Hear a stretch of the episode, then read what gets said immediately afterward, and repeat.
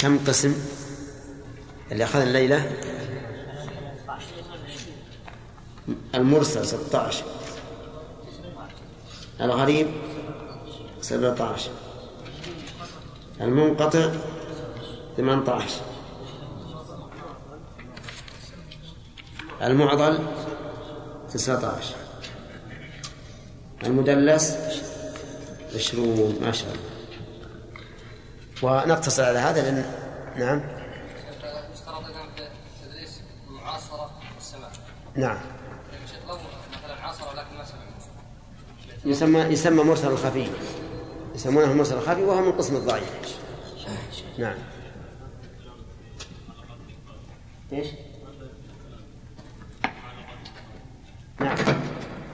كلامنا في معلقة البخاري أن أن ما علقه البخاري جازما به فهو صحيح. ولكنه ليس على شرط. لأنه رحمه الله قد يصح الحديث عنده وليس على شرطه فلا فلا يروي بالسند. ها؟ أنت الآن؟ تسوي في بحث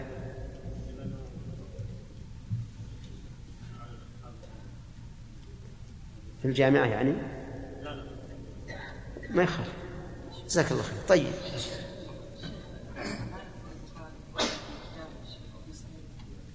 إذا إذا كان تبي تكتب بحث اكتب أيضا معلق عند غير البخاري.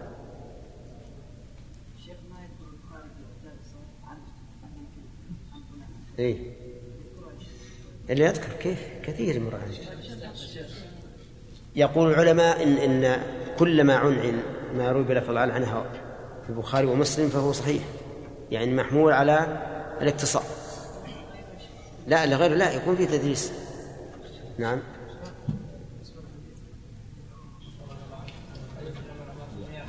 هذا حديث غريب نعم. غريب في أوله. في, في آخره. وباعتبار أصل السند غريب. نعم. شيخ هذا غريب كيف؟ يقال هذا الحديث إي نعم. ما يصل يصل غريب باعتبار أوله وهو مشهور باعتبار آخره يا شيخ. كم انتهى؟ ها؟ ها؟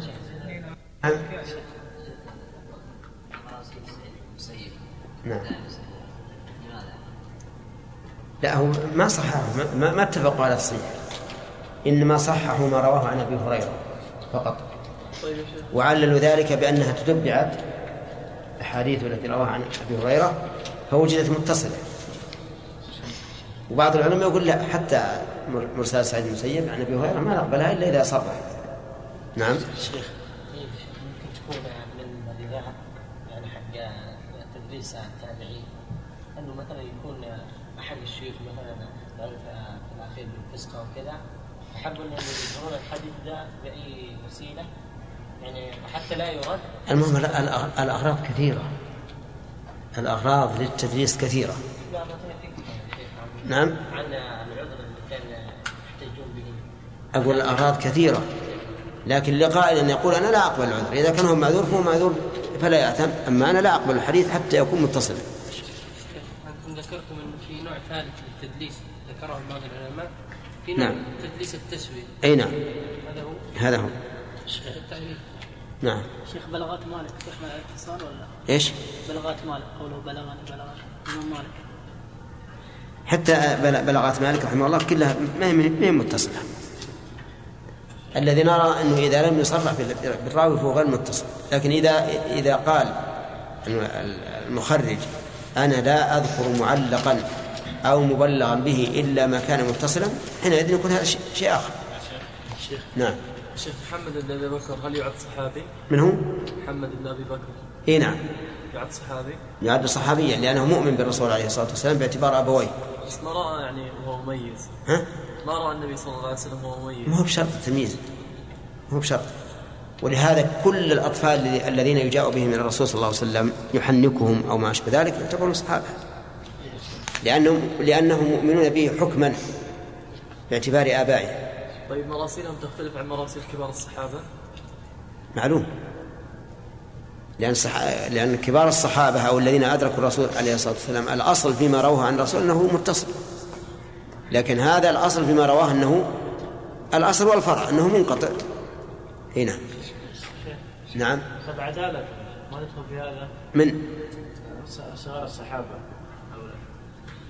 ما ترفع الحديث؟ العلماء يقولون كل الصحابة عدول كيف نجعل طيب من قسم مرسل؟ نعم مرسل ولا, ولا مرسل. لأنه قد يروي هذا التابع الصحابي الذي لم يسمع من الرسول قد يرويه عن تابع. والتابع رواه عن صحابي سمع الرسول. نعم. اي نعم حداد يقول الشيخ قول الناظم ومرسل منه الصحابي وسقط. فالمرسل يعني الصحابي يعني الصحابي له سقط. الاعتراض عليه مو واضح. اي ما هو واضح. من يعرف؟ الاعتراض على هذا التعريف شيخ انه اذا قلنا اذا جزمنا الساق من السند هو الصحابي نعم. الحديث صحيح. الحديث صحيح. نعم. يعني ولهذا التعبير الأخير الذي ذكرنا ما رفعه التابعي أو الصحابي الذي لم يسمع من الرسول عليه الصلاة والسلام هذا أدق. نعم. مثلا لو قال هذا حدثنا شيخ وله خمسة أشياء كلهم عن دون الأوائل هل يعتبر مدلس؟ أي معلوم. هذا من التدليس لكن ما يعرف آه، الآن شيخ من شيخ؟ الضعيف ولا ولا العدول لم يعرف. إذن معنى مدلس لأنه هذا الآن فيما نظن لو كان الذي حدثه هم العدول كان يصرح. نعم. سعود؟ ها؟ إيش؟ اي إي نعم نعم. إن شاء الله تعالى نجيبه يوم الخميس. النووي يذكر ابن حزم وغيره يقول روينا اي صحيح. لأن هؤلاء لهم سند متصل إلى إلى إلى مسلم. بعض المعاصرين الان يقول روينا لا ما عندهم أسناد المتاخرين هذا لهم أسناد متصله نعم. بالنسبة يا شيخ بارك الله فيك للي ما يسلم في حياة الرسول صلى الله عليه وسلم لكن يسمع من الرسول. سمع من الرسول ولم يسلم. فيعتبر حديث من قبل المرسل؟ كيف؟ سمع الرسول صلى الله عليه وسلم وهو ليس مسلما وبعد ما توفى الرسول صلى الله عليه وسلم أسلم.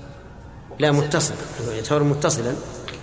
ما يعتبر مرسل؟ لا لا ما يعتبر مرسل. نعم. ما رأيك يا شيخ؟ اصبر أخذت أظن سؤال. ما أخذت؟ لا. ما طيب. رأيك يا شيخ بمن يقول بان الحديث الأحاد ما يؤخذ به؟ لا ما هذا ضعيف. لكن بعض لكن المتكلمين يقولون لا يؤخذ به في العقائد فقط. وقولهم ضعيف. أما مطلقا فهذا انما إنما هو على قول من يقول إنه يشترط لصحة الحديث أن يكون رواه اثنان فأكثر. وقد سبق لنا أن هذا ليس بشرط. إلى ما انتهى. ما هو الحديث المعنعن نعم. إي نعم. هو آه، الذي يروى آه، ب- عن فلان عن فلان يعني بلفظ عن. نعم. ما روي؟ بلفظ عن. مثاله؟ عن سعيد عن كرم. عن سعيد عن كرم. احسنت آه، له له نظير يسمى باسم آخر. مسلسل. لا. المؤنث المؤنن. يعني أن فلان قال كذا. طيب. ما حكم الحديث المعنعن يا فؤاد؟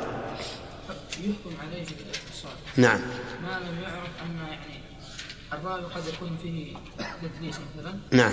ف يعني هذا السند موقع البحث إذا كان الراوي يعني يكون فيه تدليس. فلا يقبل إلا إذا صرح. بالاتصال باستماع من شيخه. أحسنت. تمام. اذا هو من قسم الضعيف إذا كان من مدلس. وإذا كان من غير مدلس فالأصل فيه الاتصال. طيب ما رأيك إذا قال الصحابي عن رسول الله صلى الله عليه وسلم كذا وكذا؟ لماذا؟ أصلا يا شيخ الصحابي يعني لا يشترط أن يكون هو الذي يعني أخذ الحديث عن النبي صلى الله عليه وسلم. فلربما هذا الصحابي أخذ الحديث عن صحابي آخر. لا لا يا أخي. أنت الآن تقول يحكم عليه بالاتصال. إذا إذا رواه الصحابي بعن تقول يحكم عليه بالاتصال. طيب لماذا؟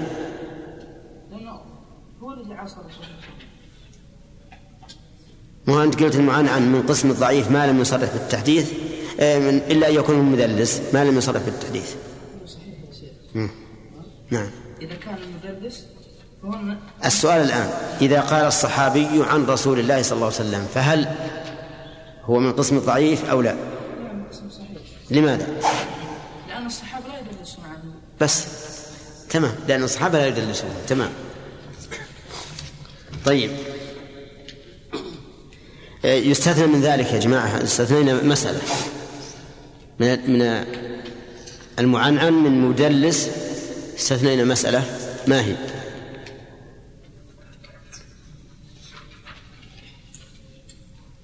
نعم. إي نعم. أنت؟ لا هذه هذه ما ما هي مستثناة. نعم. لا. إذا كان الصحابي لم لم يسمع من النبي صلى الله عليه وسلم. لا يا أخوان هذا مرسل. نعم إذا كان مدلس بما عرف أنه لا يدلس إلا عنه استثنى البخاري ومسلم. قالوا انما ما, رواه المدلسون في البخاري ومسلم فهو محكوم به بالاتصال. لأن هذا هو شرط البخاري ومسلم. فمثلا قتادة عن أنس في البخاري ومسلم كثير. هذا يحكم عليه يحكم له بالاتصال. طيب. المبهم ما هو يا اخ ها؟ السؤال اللي سألت عن المسألة إيش؟ أقول السؤال اللي سألته. أنا؟ عن؟ المسألة المستثنى اي ما كان في البخاري ومسلم. السؤال ذكرنا أن المعنعن من مدلس لا يحكم عليه بالاتصال. إلا إذا كان في البخاري ومسلم لأنهما اشترطا السماع. والسؤال الآن لك مو مو عليك. ما هو ما هو المبهم؟ مثل؟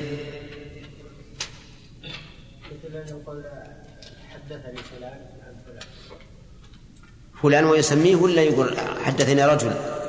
أو سمعت رجلا من من بني تيم؟ ها؟ نعم. هل المبهم من قبيل الضعيف أو من قبيل الصحيح؟ من قبيل الضعيف بدون استثناء. إلا إذا كان صحابيا. إلا إذا كان صحابيا. لماذا استثنينا؟ الصحابة كلهم عدول. إذا معناها أتانا ضعف المبهم لأننا لا نعلم عدل هو مقبول الرواية أم لا. تمام. ما هو العالي؟ عبد الله يعني هو ما قلت لحالتين يا شيخ. ها. علو صفة وعلو عدد نعم. علو العدد هو الذي هو الذي قلت رجاله عدد رجاله بالنسبة إلى حديث آخر. إلى سند آخر. طيب. وأما علو الصفة هو الذي قوي ضبط رجاله عن سند رجال وعدالتهم. ما ترجحت روايته عدا. ما ترجحت رواته عدالة أو ضبطا. كذا؟ على إسناد آخر. طيب. مثل للعالي عددا.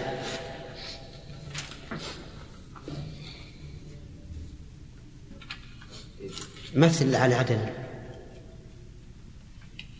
من محفوظات من المحفوظات ولا مثال الآن يعني مثل بهم فيما بينك أنت والطلبة. نعم مثلا أنا رويت حديثا يا شيخ عن عن ثلاثة شيوخ.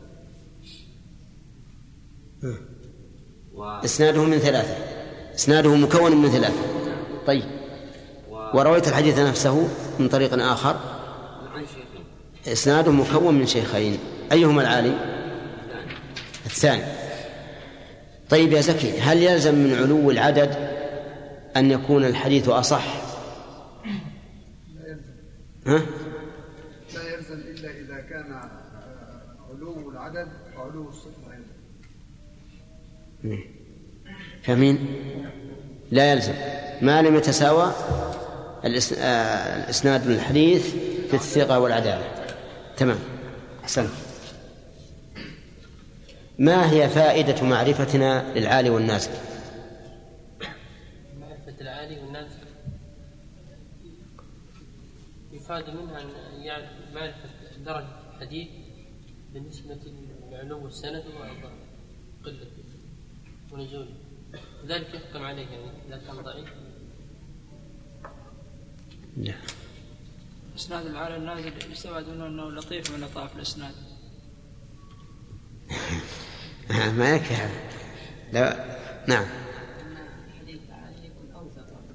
اي يعني الفائدة أننا عند عند التعارض ها؟ يترجح العالي عند التعارض الحديث الحديثين يترجح العالي. نعم. طيب. لماذا سمي عاليا؟ اي نعم ها لعلة لعلة مرتبة عن الناس لعلو مرتبته. لعلو مرتبته عن النازل. طيب. النازل يمكن أن نعرفه من معرفة العالي ولهذا قال وضده ذاك الذي قد نزل. فلا حاجة إلى الإطالة فيه. ما هو الموقوف؟ أمين. اسمك أمين ولا أمان؟ محمد. أمين. الموقوف هو قول الصحابي. قول الصحابي هو بس بس قول الصحابي. بس قول الصحابي. اصبر يا رجال تقمز لله غير. الموقوف هو قول الصحابي فقط. قول الصحابي نعم. هو قول أو فعل الصحابي قول الصحابي أو فعله طيب. هل يشترط شرط آخر؟ نعم. لا. لا إله إلا الله. هذا اللي كلامنا الأول. نعم. إيه. ما لم يثبت له حكم الرفع أحسنت. لازم نقيد هذا. قول الصحابي أو فعله ما لم يثبت له حكم الرفع طيب. متى يثبت له حكم الرفع والرفع إذا لم إذا لم يكن معروفا بالأخذ عن بني إسرائيل وإذا كان من أمور غير التي لا تكون لها مجال الاجتهاد صحيح. إذا كان الحديث مما لا مجال للاجتهاد فيه ولم يكن راوي الصحابي معروفا بالأخذ عن بني إسرائيل. تمام. طيب. آه. طيب. ما الفرق بين الموقوف والمقطوع؟ سامي. الموقوف. نعم. هو ما وقف الموقوف والمقطوع. الموقوف هو موقف على الصحابي نعم. المقطوع هو موقف على التابعي التابعي فمن بعده؟ تمام. ما الفرق بين المقطوع والمنقطع؟ المنقطع هو يعني ما ما انقطع إسناده. نعم. في وسط السند انقطع إسناده. نعم. أما المقطوع هو ما اتصل إسناده حتى التابعي أو معه إذا المقطوع من مباحث المتن ولا من مباحث السند؟ المقطوع؟ أي نعم. من بحث المتن من بحث السند. ما من مباحث؟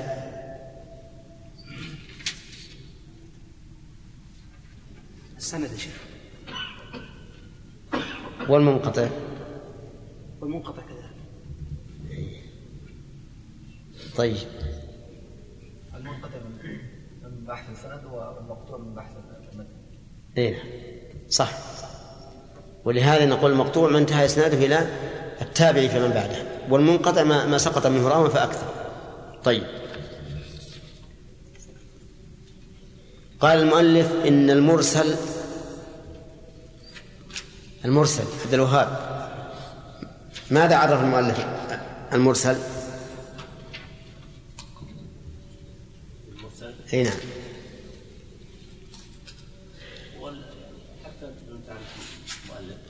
المرسل آه، الذي يرفعه التابعي إلى الرسول عليه الصلاة والسلام. إلى كلام المؤلف. إبراهيم الهدي. عرف المؤلف بقوله ومرسل منه الصحابي وسقط. يعني ما سقط منه الصحابة ماذا تقول في هذا التعريف؟ اعترض اعترضنا عليه قلنا قلنا إذا سقط الصحابي إذا علم أن الساقط هو الصحابي الصحابي هو الساقط فلا يضر لأن الصحابه كلهم علم طيب إذن ما هو ال- العبارة السليمة؟ العباره السليمه ان نقول هو ما رفعه التابعي أو الصحابي الذي الذي لم يسمع من الرسول صلى الله عليه وسلم أحسنت. ما رفعه التابعي أو الصحابي الذي لم يسمع من النبي صلى الله عليه وسلم. هل المرسل من قسم الضعيف أو من قسم الصحيح؟ لماذا؟ والصحيح لا بد أن يكون متصل متصل السند. طيب. آه، جاءنا الحديث يا حجاج. من طريق واحد. هذا من قسم الآحاد وهو غريب. ويسمى غريبا طيب. ما هو الغالب على الغرائب؟ غالب ما كان هو آه، ما رواه واحد. أو اثنين أو ثلاثة يعني العزيز والمشهور. الغالب من حيث الحكم على الغرائب. الغالب هو الضعف. الضعف الغالب عليها الضعف. أي نعم. ولكن هل أحد من العلماء قال إن الغريب ليس بصحيح؟ أهل أهل العقل. أهل العقل. نعم أنهم لا لا يأخذون به. وش يقول؟ يقولون الآحاد لا يؤخذ به. حتى في العقائد يقول ما يؤخذ إلا في العقائد ولا في الأحكام. يعني على أي أساس؟ يقول لأنه ظني لا نعم يقولون لأنه الحديث أعظم مشهود من به فلذلك الشاهد اثنان نعم. فالغريب أيضا الغريب ما, ما فيه إلا واحد ما شهد إلا واحد عن النبي عليه الصلاة والسلام يعني اذا اللي يرى الضعيف أن الغريب ضعيف بكل حال هو الذي يشترط للصحة العدد. اثنان فما فوق. ولا لا؟ طيب. وقد ذكرنا أن الصحيح خلاف ذلك. يقول المؤلف في تعريف المنقطع صالح ترى اللي أخذ من قبل لا يأخذ. صالح ولا صلاح؟ الله يشتبه عليه صالح بصلاح نعم. أنت صالح. طيب. أنت مشتق وهو مشتق منه. الصالح من الصلاح. نعم. يلا يا صلاح. ما هو المنقطع؟ المنقطع؟ نعم. هو ما سقط من إسناده؟ راوي أو في منتصف السند أو في اوله أو في اخره أحسن. كم أقسامه عند العلماء؟ أقسامه أربعة. أربعة المنقطع والمعنى العام المرسل والمعلق والمعضل صح؟ طيب. ما الفرق بين المرسل والمعلق؟ المرسل؟ لا لا ها. المرسل والمعلق؟ نعم ما الفرق بينهما؟ آه، بينهما خصوص وعموم أما المرسل فهو ما رفعه الصحابي والتابع الذي لم يسمع التابع والصحابي الذي يسمع من الرسول صلى الله عليه. وسلم. والمعلق هو الذي انقطع أول إسناد. حذف أول؟ إذا الفرق بينهما أن الحذف في المرسل في آخر السند. والمعلق في أول. في أول السند. طيب. لو حذفنا السند كله. نعم. حذف كل السند. فقلنا قال رسول الله صلى الله عليه وسلم إنما الأعمال بالنيات. له كل السند؟ متأكد؟ إيش تقولون؟ ها؟ ها؟ هو منقطع كل مرسل منقطع وكل معلق منقطع. ها؟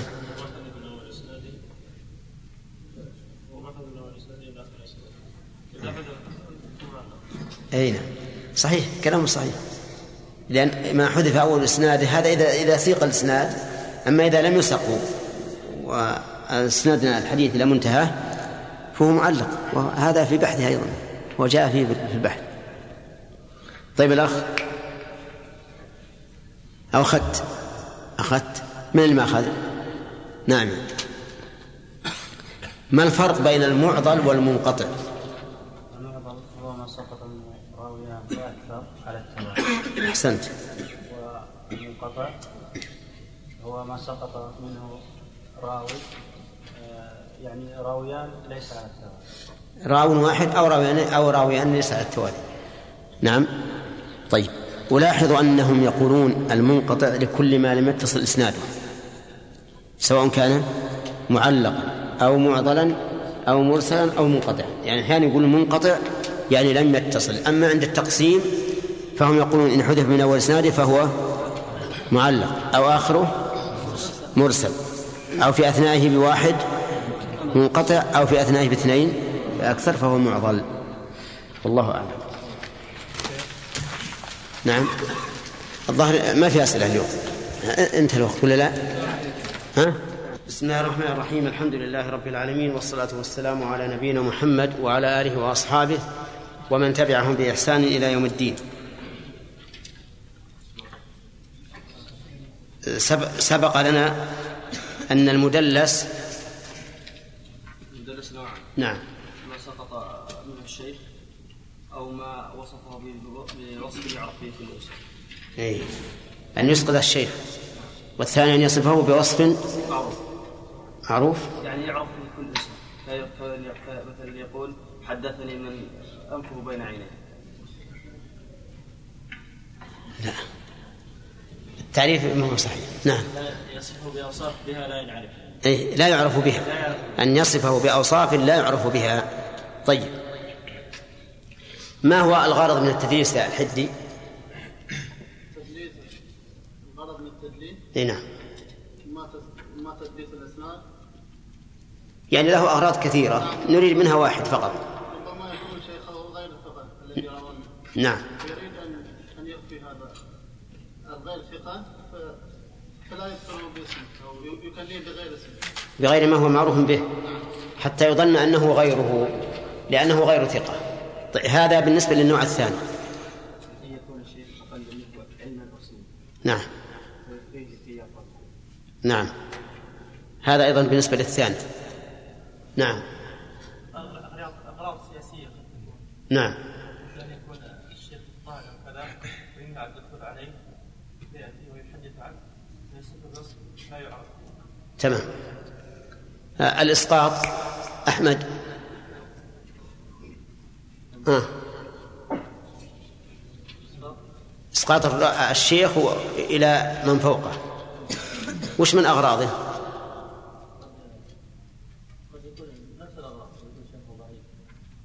لا هذه هذه يقدر يذكره ويصفه بغير ما عرف به. نعم. إيهام العلو علو السند. وهو نحن قلنا إن ما قلت رجاله فهو عالي وما كثرت فهو نازل. فيأتي هذا الرجل ويسقط شيخه إلى من فوقه من أجل طلب علو الإسناد لقلة رجاله. واضح مثلا إذا كان حدثه رقم واحد عن اثنين عن ثلاثة عن أربعة فيأتي وي- ويسقط رقم واحد فبدل ما كانوا أربعة صاروا الآن ثلاثة. هذا علو إسناد. قد يذهب إليه بعض الناس من أجل علو الإسناد. طيب ما حكم التدليس؟ نعم حكمه أنه محرم لأنه من الغش لكن بعضه أشد من بعض. بعضه أشد من بعض. يعني مثل طلب علو الإسناد أهوى من أن يدلس الشيخ الضعيف ليصبح. السند صحيحا. واضح؟ نعم. ثم قال المؤلف رحمه الله وما يخالف ثقة فيه الملأ فالشاذ. هذا القسم الحادي والعشرون. نعم. الحادي والعشرون. الشاذ. الشاذ مأخوذ من الشذوذ وهو الخروج عن القاعدة. أو الخروج عن ما عليه الناس. وفي الحديث عليكم بالجماعة فإن يد الله على الجماعة ومن شذ شذ في النار يعني من خرج عنه. فالشاذ هو الذي يخالف فيه الثقة الملأ الملأ يعني القوم. يعني أن الشاذ تعريفه ما خالف فيه الثقة الملأ يعني الجماعة. ومعلوم أن الجماعة أقرب إلى الصواب من الواحد وأرجح أليس كذلك؟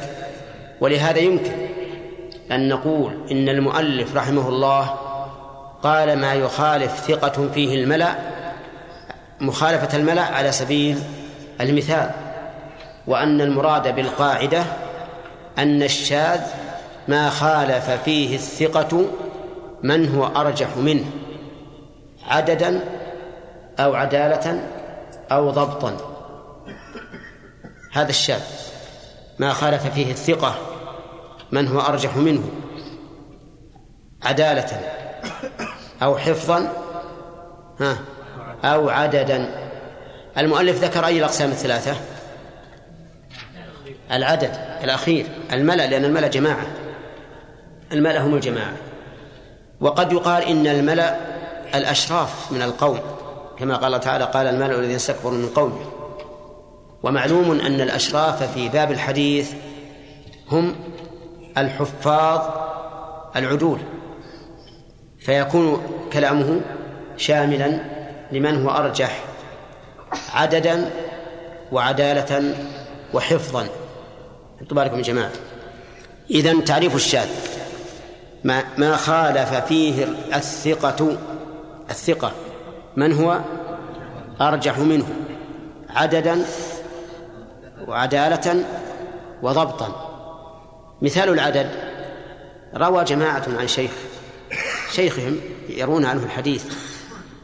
فانفرد أحدهم برواية تخالف الجماعة وهو ثقة. نقول ها نقول هذه هذه شاذة. هذه الرواية شاذة لأنه خالف من هو أرجح منه باعتبار العدد.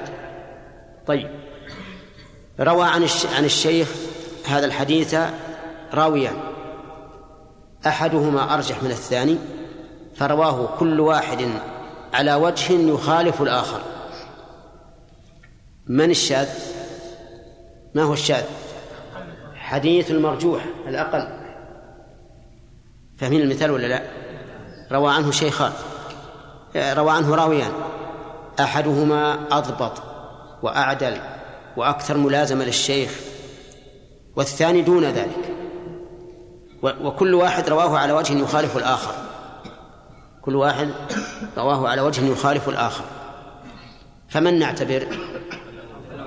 الأول الأرجح. ونسمي نسمي الثاني شاذا. طيب ماذا نسمي مقابله؟ نسميه المحفوظ. نسميه المحفوظ. عرفتم؟ طيب مثال ذلك حديث وضوء النبي عليه الصلاة والسلام. أنه أخذ ماء غير فضل يديه. لما أراد يمسح رأسه أخذ ماء فمسحه بماء غير فضل يديه. هكذا جاء في صحيح مسلم. رواه أظن ابن ماجه قال مسح أذنيه بماء غير فضل رأسه. اختلف الآن. ولا لا؟ الأول الرواية اللي رواه مسلم أنه أخذ ماء جديدا لمسح الرأس غير ماء اليدين. والثانية أخذ ماء جديدا لمسح الأذنين غير ماء الرأس. قال قال ابن حجر في بلوغ المرام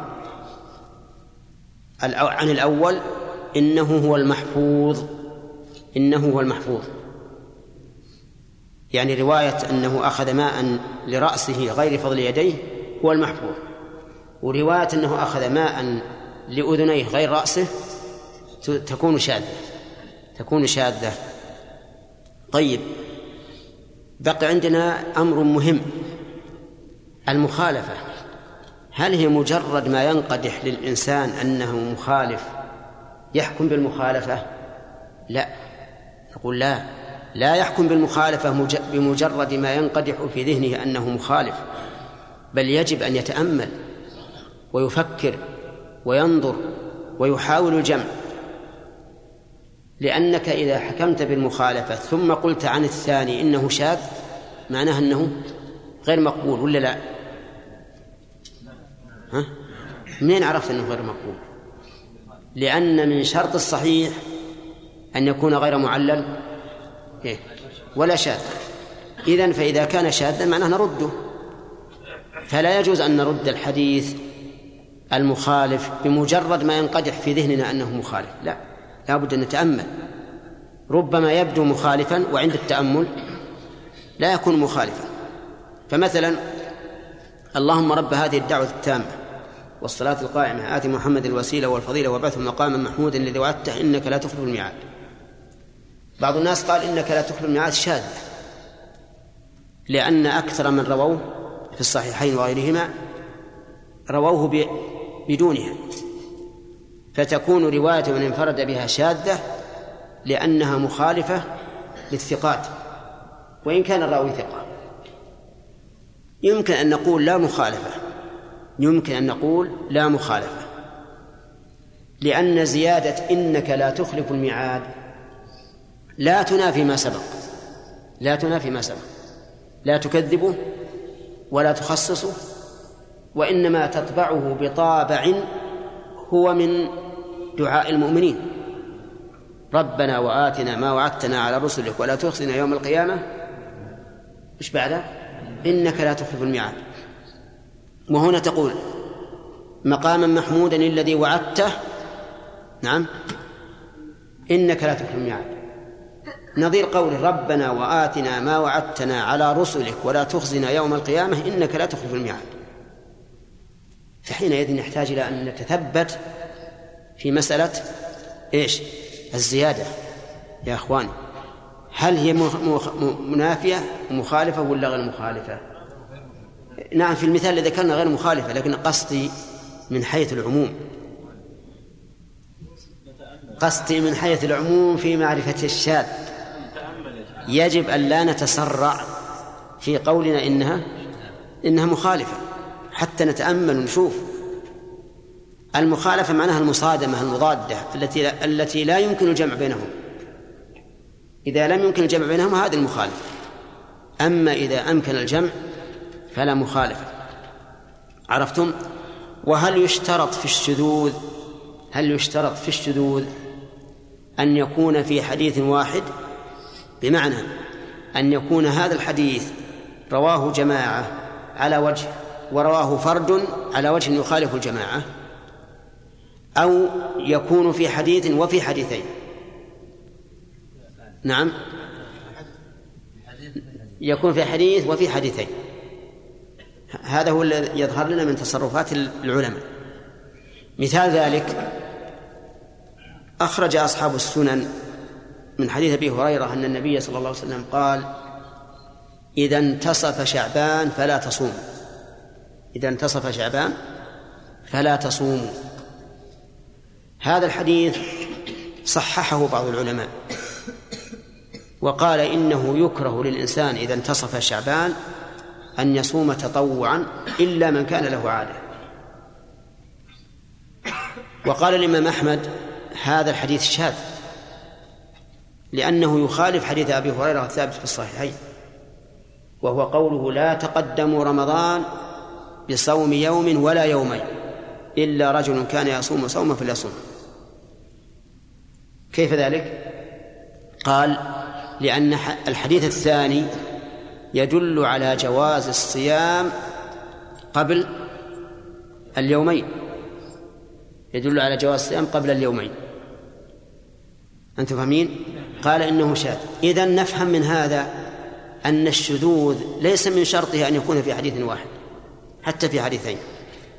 مثال آخر لا تصوموا يوم السبت إلا فيما افترض عليكم. لا تصوموا يوم السبت إلا فيما افترض عليكم. هذا الحديث اختلف فيه العلماء. منهم من قال إنه منسوخ ومنهم من قال إنه شاذ ومنهم من حمله على وجه لا يخالف الأحاديث الأخرى. ما هي الأحاديث المخالفة له؟ الأحاديث المخالفة له أن النبي صلى الله عليه وسلم قالت له إحدى نسائه إنها صائمة تعني يوم الجمعة. فقال صمت أمس قالت لا. قال تصومين غدا؟ قالت لا. قال فأفطري. فقوله تصومين غدا؟ ما هو الغد؟ يدل على جواز صوم يوم السبت. وهذا الحديث الذي أخرجه أبو داود الذي أشرنا إليه. أولا يقول لا تصوم يوم السبت إلا فيما افترض عليكم. فبعض العلماء يقول حديث النهي عن صوم يوم السبت شاذ. شاذ لماذا؟ لأنه يخالف الحديث الثابت في الصحيحين الذي قال فيه الرسول أتصومين غدا. هذا قول. القول الثاني أن حديث النهي عن صوم يوم السبت منسوخ. هذا القول ضعيف لأن من شرط النسخ العلم بالتاريخ ولا علم بالتاريخ لنا في هذا. القول الثالث في الحديث أنه يحمل على إفراد يوم السبت. وأما إذا صام يوما قبله أو يوما بعده فلا بأس. هذا هذا الأخير جمع بين الحديثين وإذا أمكن الجمع فلا فلا شذوذ لأن من شرط الشذوذ المخالفة. فقالوا هذا الحديث النهي عن صوم يوم السبت محمول على إيش؟ على الإفراد. أما إذا جمع إليه ما قبله أو ما بعده فلا فلا بأس. عرفتم؟ طيب. مثال ثالث. وردت أحاديث متعددة لكن ليست في البخاري ولا مسلم. في النهي عن الذهب المحلق. في النهي عن الذهب المحلق. يعني اللي يكون مثل الخاتم مثل السوار نهي عن لبسه وردت أحاديث متعددة. هذه الأحاديث وردت أحاديث أخرى في الصحيحين وغير الصحيحين تدل على جوازه على جواز لبس المحلق. مثل ما في حديث أظن جابر وغيره أن الرسول عليه الصلاة والسلام لما أمر النساء أن يتصدقن جعلن يلقين خواتيمهن وخروصهن في ثوب بلال. وهذا مشهور. ثم أن الرسول صلى الله عليه وسلم لما رأى الرجل الذي عليه خاتم الذهب أخذه ورمى به وقال إنه حرام على ذكور أمتي. لا قال قال يعمد أحدكم إلى جمرة من نار فيلقيها في يده. فمن العلماء من قال إن النهي عن الذهب المحلق إنه حجة يعمل به. ومنهم من قال إنه شاذ لا يعمل به لأنه يخالف ما ثبت في الصحيحين وغيرهما من جواز الذهب المحلق. وهذا الذي سلكه شيخنا عبد العزيز بن باز. على أن الأحاديث الواردة في النهي عن الذهب المحلق كلها شاذة. فلا عبرة بها. ومنهم من جمع بأن الأحاديث عن الواردة كان هذا في أول الأمر حين كان الناس في ضيق وفي شدة ثم بعد ذلك رخص فيه. على كل حال أنا قصدت من هذه الأمثلة الثلاثة الإشارة إلى أن الشذوذ لا يشترط أن يكون إيش؟ في حديث واحد بل قد يكون في واحد أو في اثنين فأكثر. في هذا في هذا المقام عرفنا ما هو ما هو الشاذ وما الذي يقابله. ما هو الشاذ؟ ما خالف فيه الثقة من هو أرجح منه. عددا أو عدالة أو حفظا. يقابله المحفوظ. فما الذي يؤخذ به؟ الشاذ أو المحفوظ؟ المحفوظ لا شك. الشاذ لا ليس من الصحيح. الشاذ خارج من قسم الصحيح. هناك مخالفة أخرى لم يذكرها المؤلف وليته ذكرها. إذا كان المخالف غير ثقة إذا كان المخالف غير ثقة فإن حديثه يسمى منكرا وما يقابله معروف. ما يقابله يسمى المعروف. فالمعروف فالمنكر ما خالف فيه الضعيف الثقة. هذا المنكر. ما خالف فيه الضعيف الثقة هذا يسمى منكرا. وهو أسوأ من الشاذ. المنكر أسوأ من الشاذ. لماذا؟ لأن المخالفة مع الضعف. لأنه مخالفة مع الضعف. وذاك مخالفة مع الثقة. إذن المنكر ما خالف فيه الضعيف الثقة. ثقة. ولو واحد. يقابله المعروف. فهذه أربعة أقسام. محفوظ وشاذ ومعروف ومنكر. المحفوظ ما رواه الثقة مخالفا لمن هو أرجح منه. آه. تمام. الشاذ ما رواه الثقة مخالفا لمن هو أرجح منه. والمنكر ما رواه الضعيف مخالفا للثقة. الشاذ يقابله المحفوظ فالمحفوظ إذن ما رواه الأوثق مخالفا لثقة دونه أو ما رواه الأرجح مشينا على الأرجح ما رواه الأرجح مخالفا لثقة دونه. والمعروف ما رواه الثقة مخالفا للضعيف. والمنكر ما رواه الضعيف مخالفا للثقة. هذه أقسام أربعة كلها مخالفة. طيب ثم قال المؤلف والمقلوب قسمان تلا. هذا القسم الثاني والعشرون. المقلوب قسمان. وقوله تلا تكملة للبيت. يعني تلا في الذكر الشاذ. لكن هي ليس لها معنى وإنما هي تكملة للبيت فقط. المقلوب ينقسم إلى قسمين. القسم الأول إبدال راو راو ما براو قسم وقلب إسناد لمتن قسم. هذا قسمان. الأول إبدال راو ما. ما هذه نكرة واصفة. نكرة واصفة. وش معنى نكرة واصفة؟ يعني أنك تقدر ما بأي يعني إبدال راو أي راو؟ راو أي راو. وما تأتي نكرة واصفة وتأتي نكرة موصوفة. إن الله نعم ما يعظكم به هذه نكرة موصوفة. إن إبدال راو ما هذه نكرة واصفة. طيب. إبدال راو أي راو براو. قسم. هذا قلب. إبدال راو براوي يسمى قلب. قلب في إيش؟ في الإسناد. قلب في الإسناد. مثلا إذا قال حدثني يوسف عن يعقوب. فيقلب ويقول حدثني يعقوب عن يوسف. وهذا أكثر ما يقع خطأ. يعني أن الراوي ينسى أو يخطئ فيقول يقلب.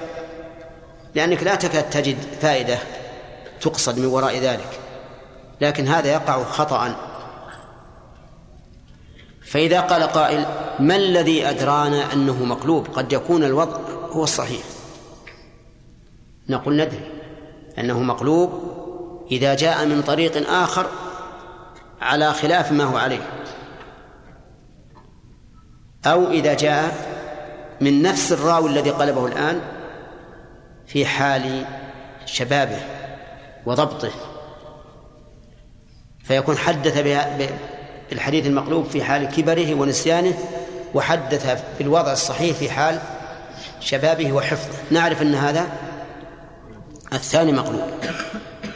فمثال مثال الأول. يكون هذا الحديث رواه بهذا الإسناد رجلان أحدهما أوثق. فيأتي غير الأوثق ويقلب السند. يجعل التلميذ شيخا. نحكم بهذا بأنه بأنه مقلوب. لأنه قلب السند. وقد يكون كما مثال الثاني هذا الحديث حدث به هذا الرجل في حال شبابه وحفظه على وجه وحدث به بعد شيخوخته ونسيانه على وجه آخر. نقول الثاني مقلوب الثاني مقلوب.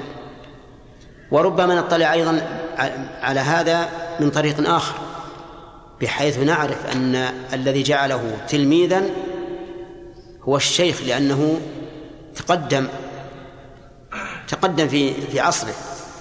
يعني نعرف من التاريخ أنه هذا أنه تقدم في عصره. فيأتي إنسان ويقلب. على كل حال متى وجدنا سندا فيه إبدال راو براوي فإن نسميه نسميه مقلوبا. طيب المقلوب من قسم الصحيح والضعيف من قسم الضعيف. لا شك أنه من قسم الضعيف. وأنه دال على عدم ضبط الراوي فهو من قسم الضعيف.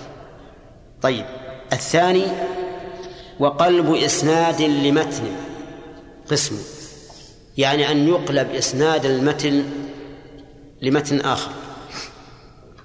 مثال ذلك رجل روى حديثا من طريق واحد عن اثنين عن ثلاثة عن أربعة. وحديث آخر من طريق خمسة عن ستة عن سبعة عن ثمانية. فجعل الإسناد الثاني للحديث الأول والإسناد الأول للحديث الثاني. هذا قلب قلب إسناد. والغالب أنه يقع عمدا للاختبار يختبر فيه المحدث. كما صنع أهل بغداد في البخاري رحمه الله لما علموا أنه قادم عليهم اجتمعوا من العراق وما حوله وقالوا نريد أن نختبر هذا الرجل. فوضعوا مئة حديث مئة حديث ووضعوا لكل حديث إسنادا غير إسناده غير إسناده قلبوا الأسانيد. ليختبروا البخاري رحمه الله وقالوا كل واحد عنده عشرة حديث يعني وضعوا عشرة رجال حفاظ أقوياء. قال خذ عشرة حديث مقلوبة أسانيدها وأنت كذلك وأنت كذلك وأنت كذلك. عندنا الآن مئة حديث جعلوا إسناد رقم واحد لإسناد رقم مئة في المتن. يعني حط عكس. وقالوا كل واحد يأخذ عشرة ولا البخاري نبي نختبره حضر العالم وبدأوا يسوقون الأحاديث الأسانيد. كلما ساقوا إسنادا وانتهى إلى متن قال البخاري لا أعرفه لا أعرفه إلى أن أتموا مئة حديث. وهو يقول لا أعرف. العامة يعني قالوا خلاص الرجل هذا ما يعرف. مئة حديث يعرض عليه يقول ما أعرفهم. وش هذا المحدث؟ والعلماء بالحديث عرفوا أن الرجل عارف. عرفوا أن الرجل عارف. لأن البخاري يقول هذا السند مو على هذا الحديث ما يركب عليه. فلما انتهوا قال خلصتم؟ يعني أقول ها نعم. ما ما قال خلصتم. قال طيب بسم الله. وجيب الأسانيد. كل سند ركبوا على متن. مئة حديث.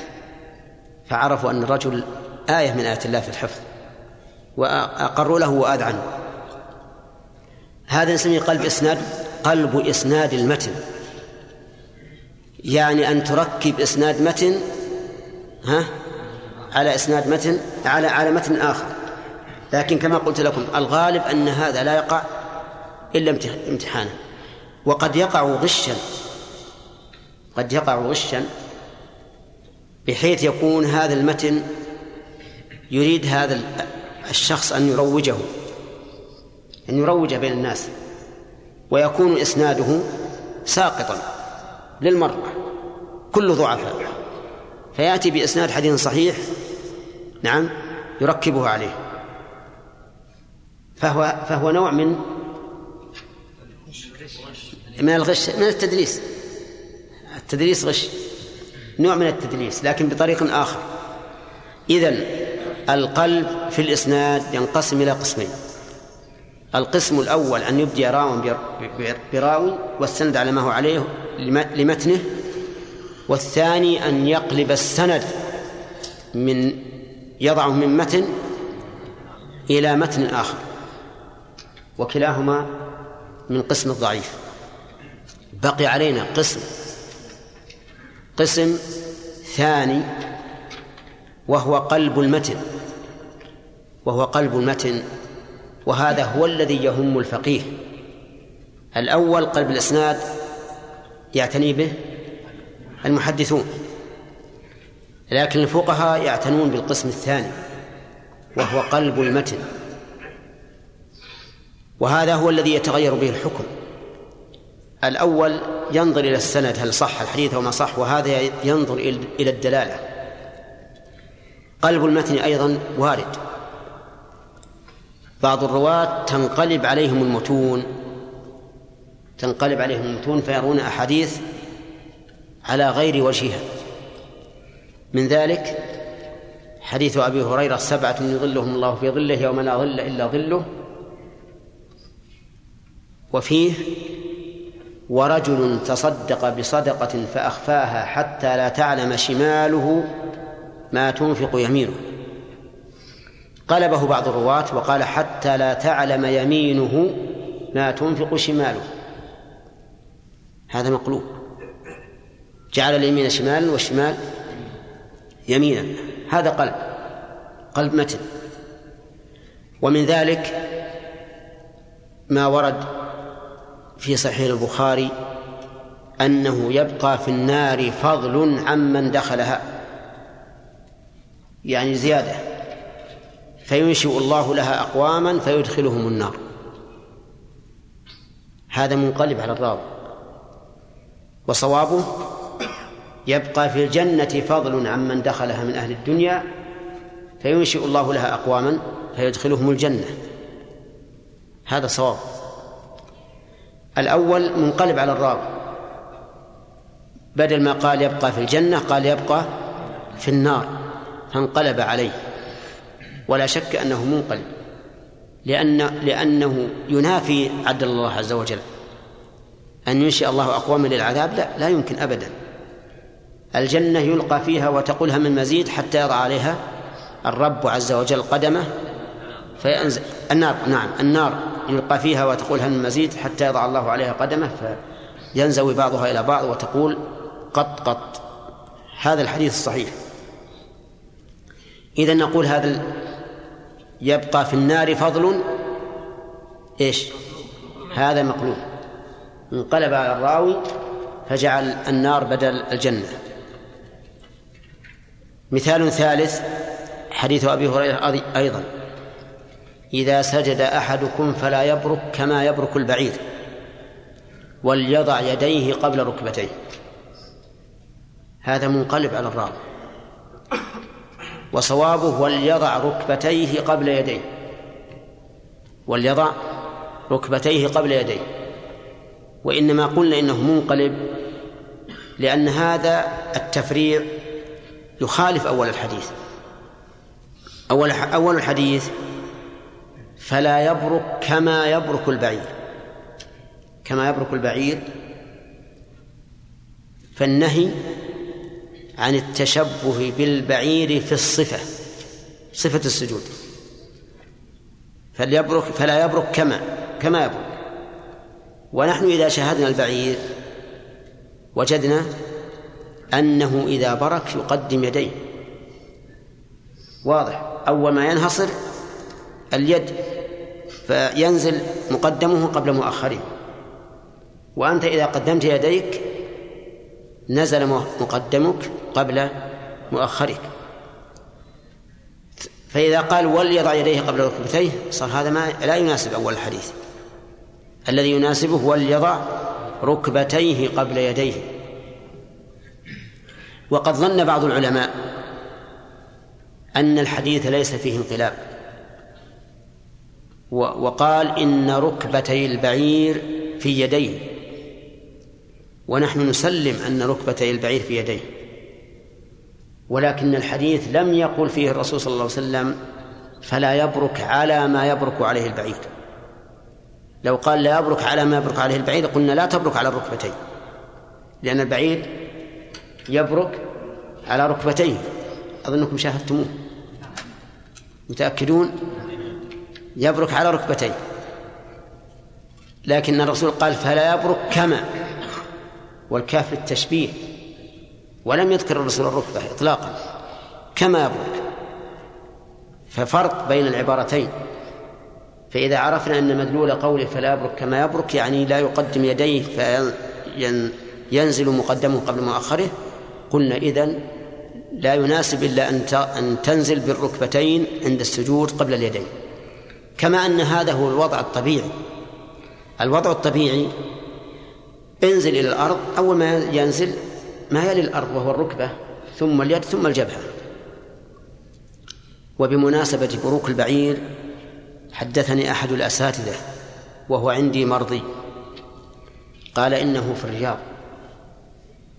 وكان هناك بعير حولها صبيان. باركة. فلما جاء صاحبها أثارها فقامت فصاح عليه الصبيان. قالوا يا عم يا عم يا عم صفطها مثل الأول. صفطها مثل الأول. لأن إذا بركت تصفط. فظنوا إن إن إن هذا إن راعيها هو اللي صفطها ويفلها. طيب. وكل إنسان لم يشاهد البعير ما يعرف الوضع. ما يعرف أن البعير إذا برك يقدم ركبتيه. طيب إذن عندنا ثلاثة أمثلة في المقلوب. وقد ذكر ابن القيم رحمه الله في زاد المعاد في باب هدي في فصل هدي النبي صلى الله عليه وسلم في صلاته عدة أحاديث مقلوبة من شاء أن يرجع إليها فليرجع. إذن القلب في الإس... إما في الإسناد وإما في المتن وفي الإسناد نوعان. ها إبدال راو براو وإبدال سند بسند. أما في المتن فإنه يقلب الحديث في المعنى يعني يعرف انقلاب الحديث بمعناه. طيب. ما انتهى الوقت؟ طيب. ها؟ ترى ساعة إلا أربع الوقت. باقي خمسة على على انتهاء. الآن ساعة خمس دقائق الأسئلة هذه. الآن باقي خمس دقائق الأسئلة. هو إذا إذا راح ساعة إلا ربع انتهى الدرس. نعم. باقي خمس دقائق على انتهاء الوقت. حق الأسئلة. على انتهاء الأسئلة. على انتهاء الوقت. الوقت. أي نعم انتهى الأسئلة يعني. نعم.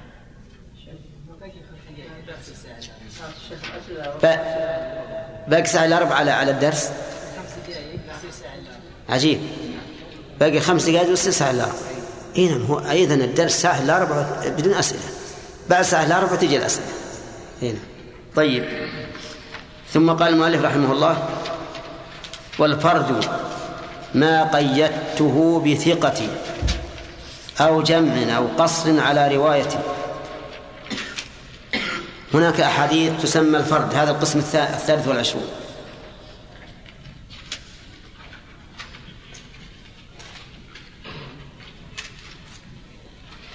هناك أحاديث أحاديث تسمى الفرد.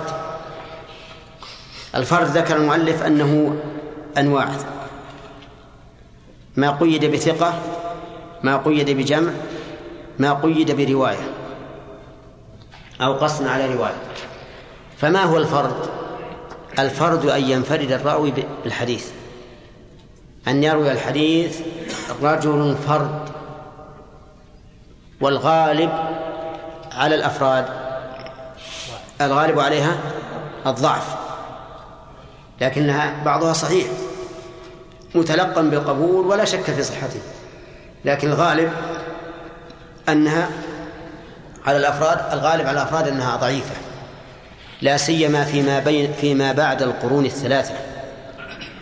لأنه بعد القرون الثلاثة كثر الرواة. جدا تجد الشيخ الواحد عنده 600 راوي. فإذا انفرد عنه راو واحد فإن هذا يوجب الشك. يقال أين الستمائة من, من هذا الحديث؟ ليش ما رواه إلا واحد؟ لكن في عهد الصحابة يكثر تكثر الفردية في عصر التابعين تكثر الفردية لكنها أقل من عهد الصحابة لانتشار التابعين وكثرتهم. في عهد تابع التابعين تكثر الفردية لكنها أقل من عهد التابعين. فيما بعد ذلك لا كثر. كما قلت لكم تجد الشيخ الراوي يحضر مجلسه ستمائة نفر ثلاثمائة نفر خمسين نفر.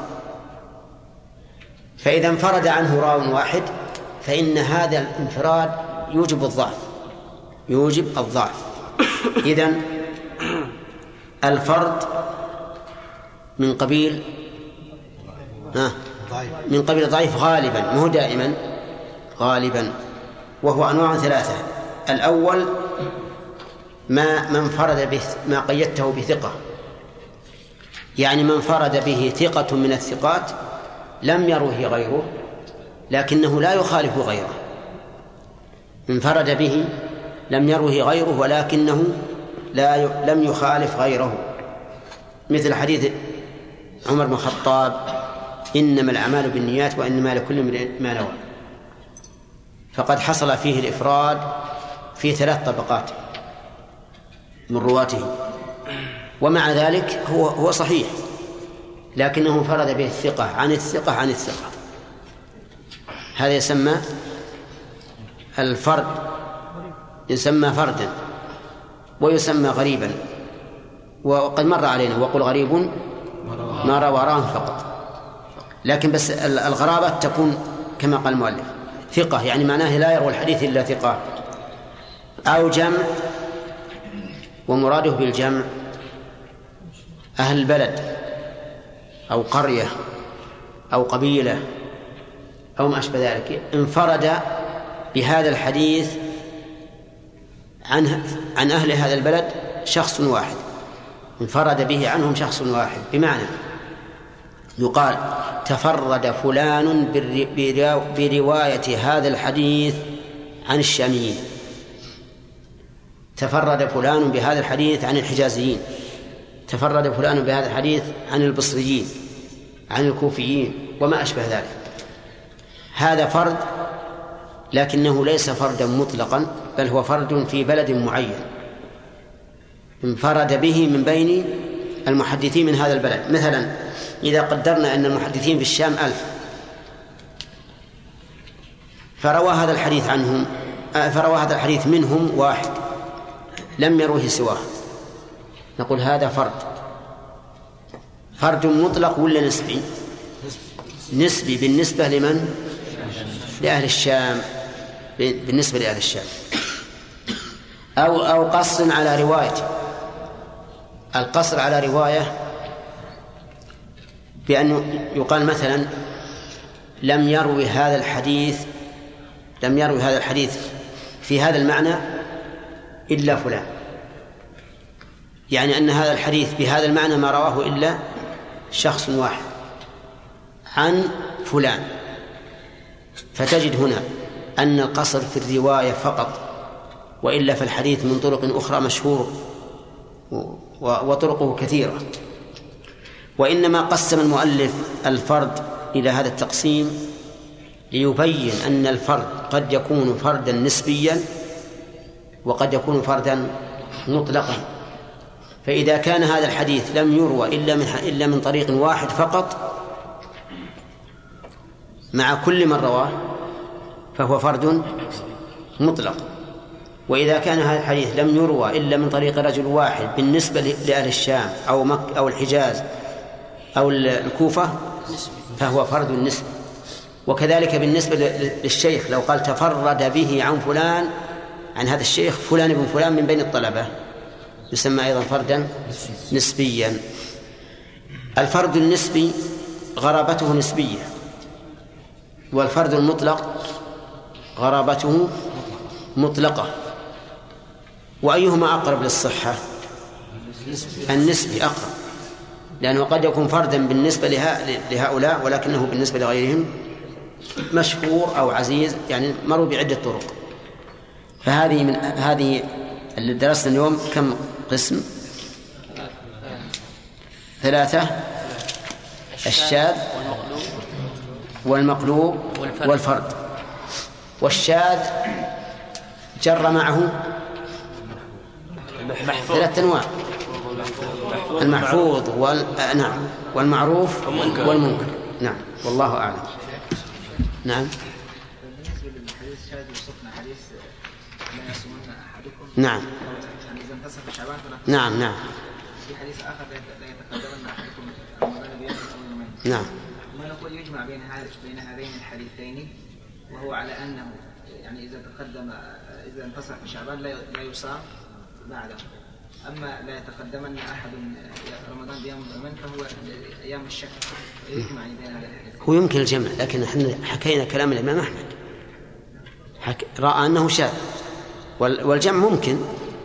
بأن يقال النهي في حديث في حديث لا لا يتقدمن. هذا للتحريم. والأول للكراهة. يمكن. وأيضا نقول حديث آه، إذا انتصف شعبان فلا تصوموا منطوق. وذاك مفهوم. ودلالة المنطوق أقوى من المفهوم. لكن نحن ك- حكينا كلام الإمام أحمد لأجل أن نثبت أن الشذوذ ليس بشرط أن يكون في حديث واحد. نعم.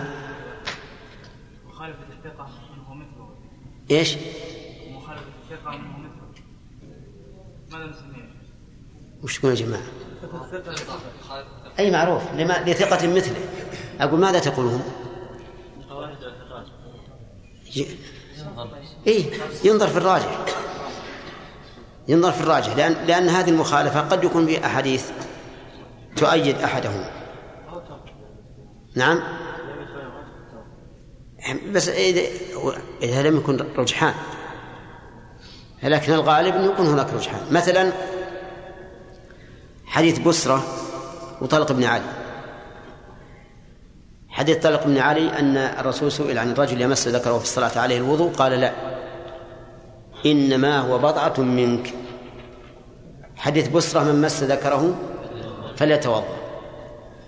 هذا يمكن الجمع بينهما يمكن الجمع بينهما فيقال إن مس ذكره لشهوة انتقض وضوءه وإن مسه لغير شهوة لم ينتقض.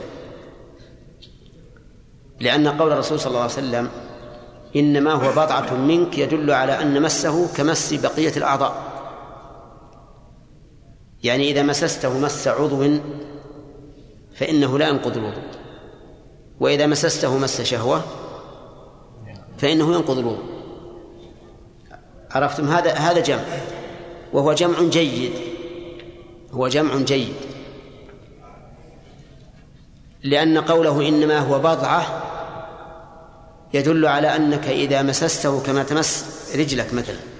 الإنسان لو مس رجله هل يمكن يمسها لشهوة؟ لا لكن لو مس ذكره يمكن يمسه لشهوة. نعم. فإذا مسه لشهوة صار مسه إياه مسا مخالفا لمس بقية الأعضاء. فينقض الوضوء. وإذا مسه كمس بقية الأعضاء فإنه لا ينقض الوضوء. جمع آخر يقول حديث بسرة من مس ذكره فليتوضأ على سبيل الاستحباب. وحديث طلق بن علي ينفي الوجوب. وحينئذ لا معارضة لأن الاستحباب لا يعارض الوجوب فيقال لا يجب ولكن يستحب.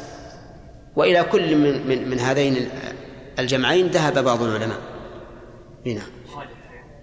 الراجح الأول. الراجح أنه إذا مسه لغير شهوة فلا فلا ينتقض الوضوء. نعم بالنسبة عرفنا للشاذ انه مخالف الثقه لما هو ارجح منه فاذا كان فاذا كان حديث الثقه لمسلم فانه يقدم على من في السنة حيث ان حيث ان الصحيحين مقدمين على كتب السنة. هنا طيب. أنا أقول يعني الشيخ هذا هذا من حيث العموم يعني. اسمك؟ يا بدر. من حيث العموم لا شك أن أن مسلما مقدم على السنن. لكن باعتبار كل فرد من الأحاديث لا. لأنه قد يكون سند أبي داود مثلا. رجاله كلهم ثقات واللقي ثابت بينهم. كيف نقدم صحيح مسلم على عليه عند التعارض؟ ولهذا يجب أن تعرف الفرق بين التفضيل المطلق التفضيل المطلق والتفضيل المعين. كما مر علينا البارحة في في النونية. يعني نحن نقول مثلا التابعون أفضل من تابع التابعين.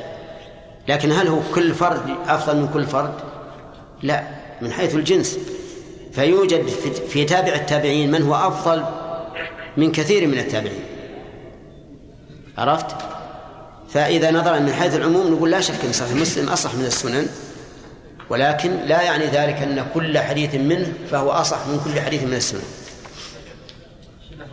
سفيان الثوري الكوفيين فرد في وهو ثقة. نعم. عن الكوفيين نعم. وانفرد بحديث في رواية كسر على رواية هل يجمع بين الثلاث أنواع؟ يعني كونه ثقة وكونه فرد عن جماعة عن جمع وكونه يمكن يمكن. يعني الأوصاف هذه هي متغايرة؟ قد تجتمع في في موصوف واحد. نعم. إيش؟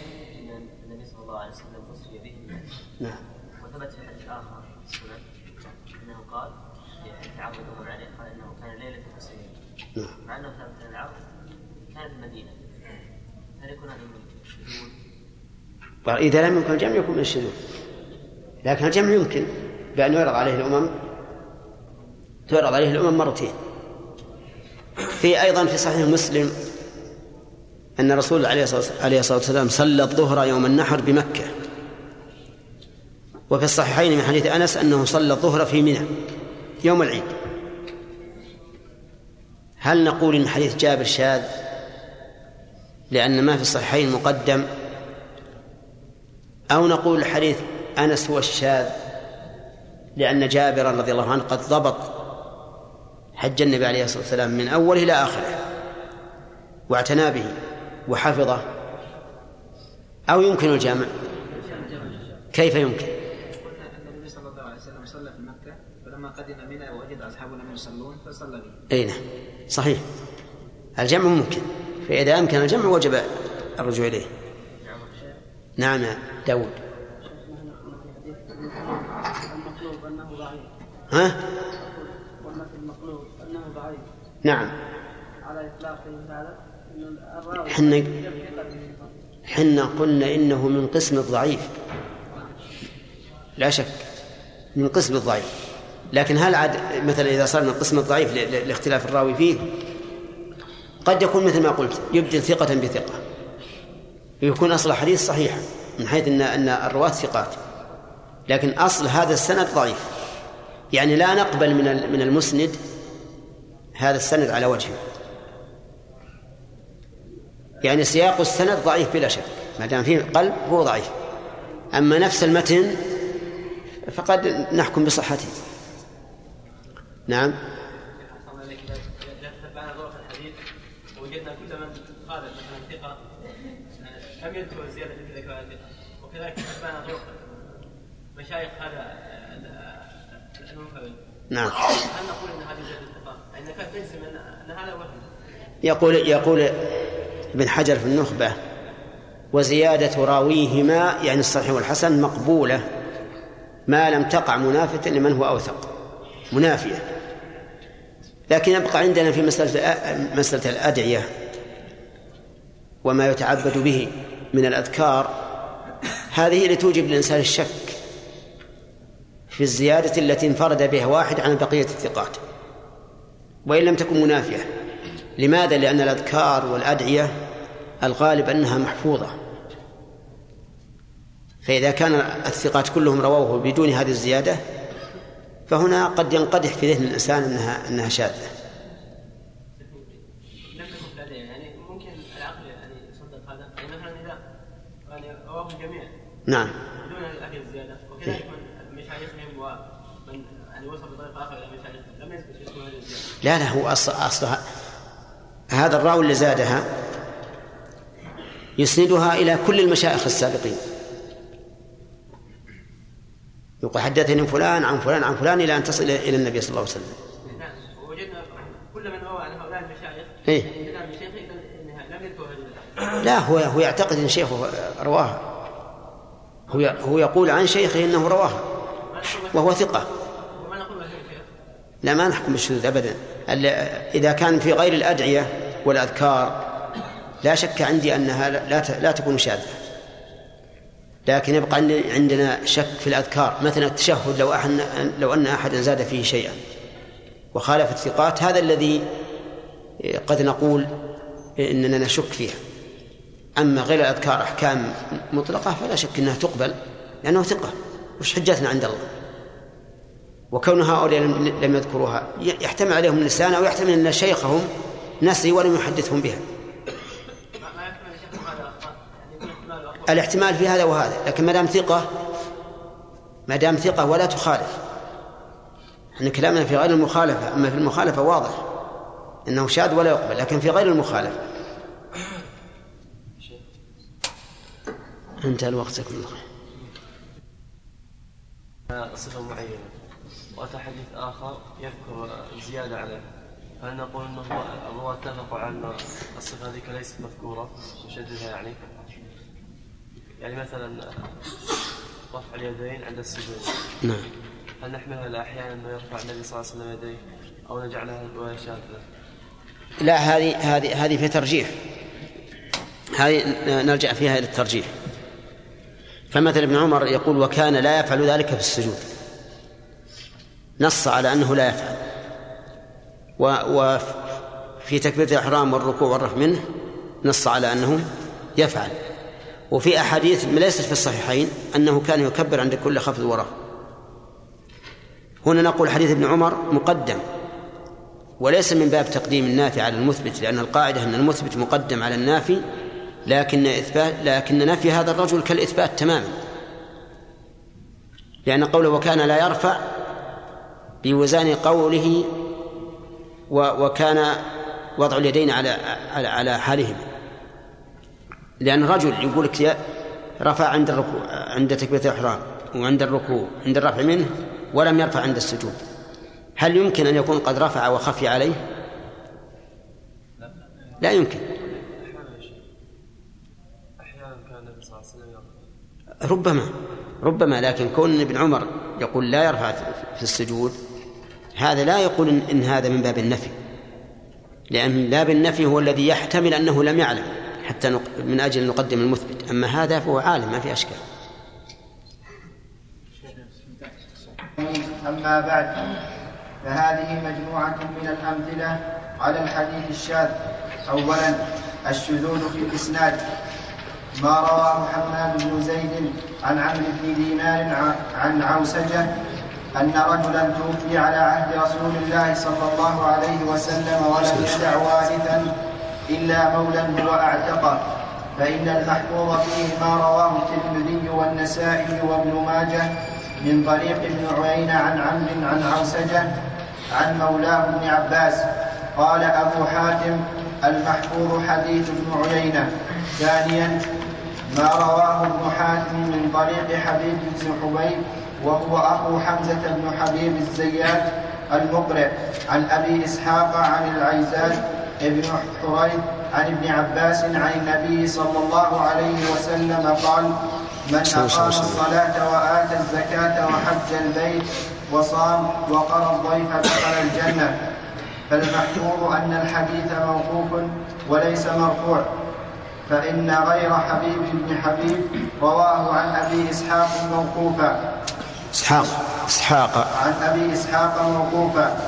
ثانيا الشذوذ في المتن وأمثلة هذا القسم كثيرة منها.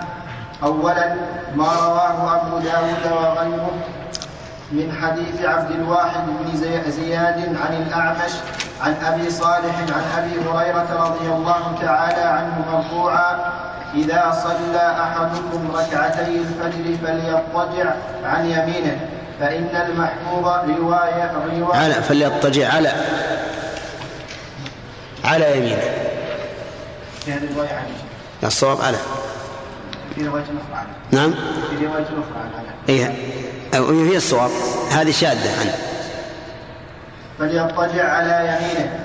فإن المحفوظ روايته من فعل النبي صلى الله عليه وسلم لا من قوله. وانفرد عبد الواحد بهذا اللفظ. ثانيا حديث أنس بن مالك كان النبي صلى الله عليه وسلم إذا أراد أن يدخل الخلاء قال بسم الله اللهم إني أعوذ بك من الخبث والخبائث. فزيادة بسم الله في الحديث شاذة لأنها مخالفة لكل طرق الحديث. عن عبد العزيز بن صهيب عن أنس في الصحيحين. ثالثا وجاء في الحديث ابدأوا بما بدأ الله به.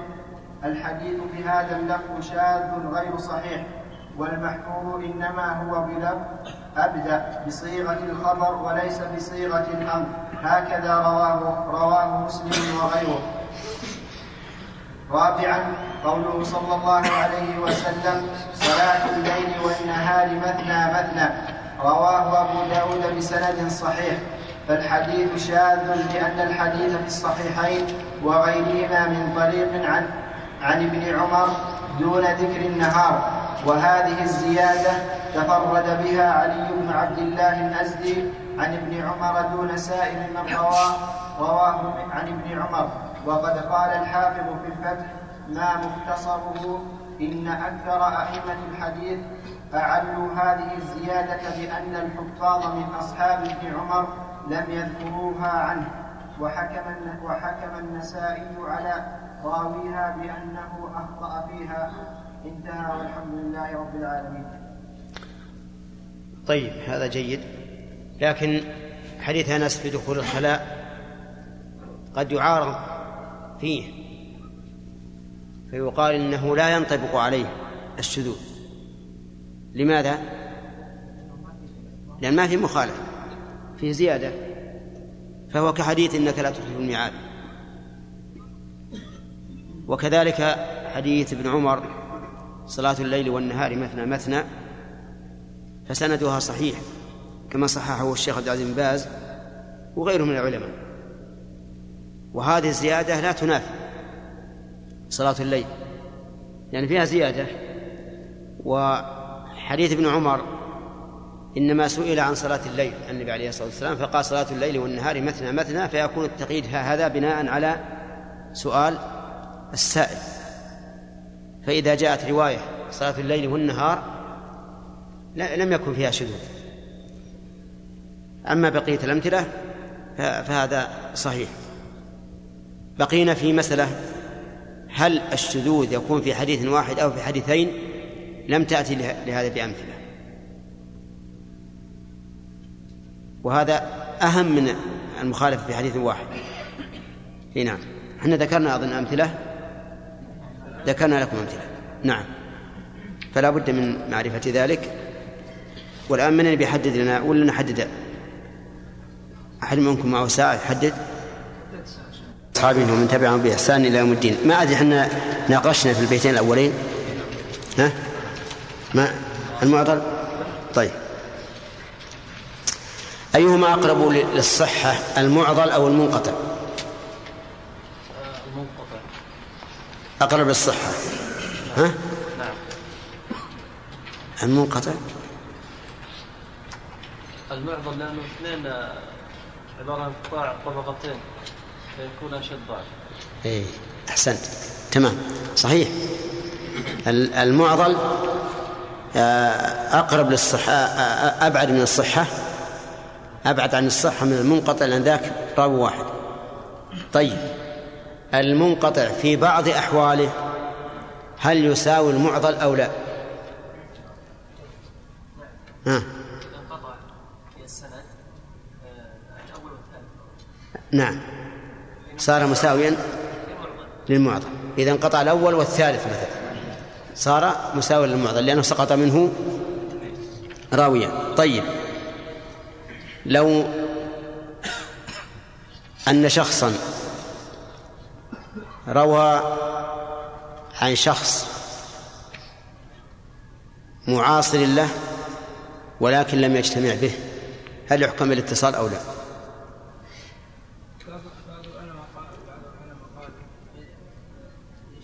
لا يشترط اللقيا لأن, لأن أنا أسألك هل يحكم بالاتصال في هذه الصورة أو لا؟ لا يحكم الاتصال على؟ لا يحكم الاتصال على رأي من؟ على راي من قال إنه يشترط مع السماع.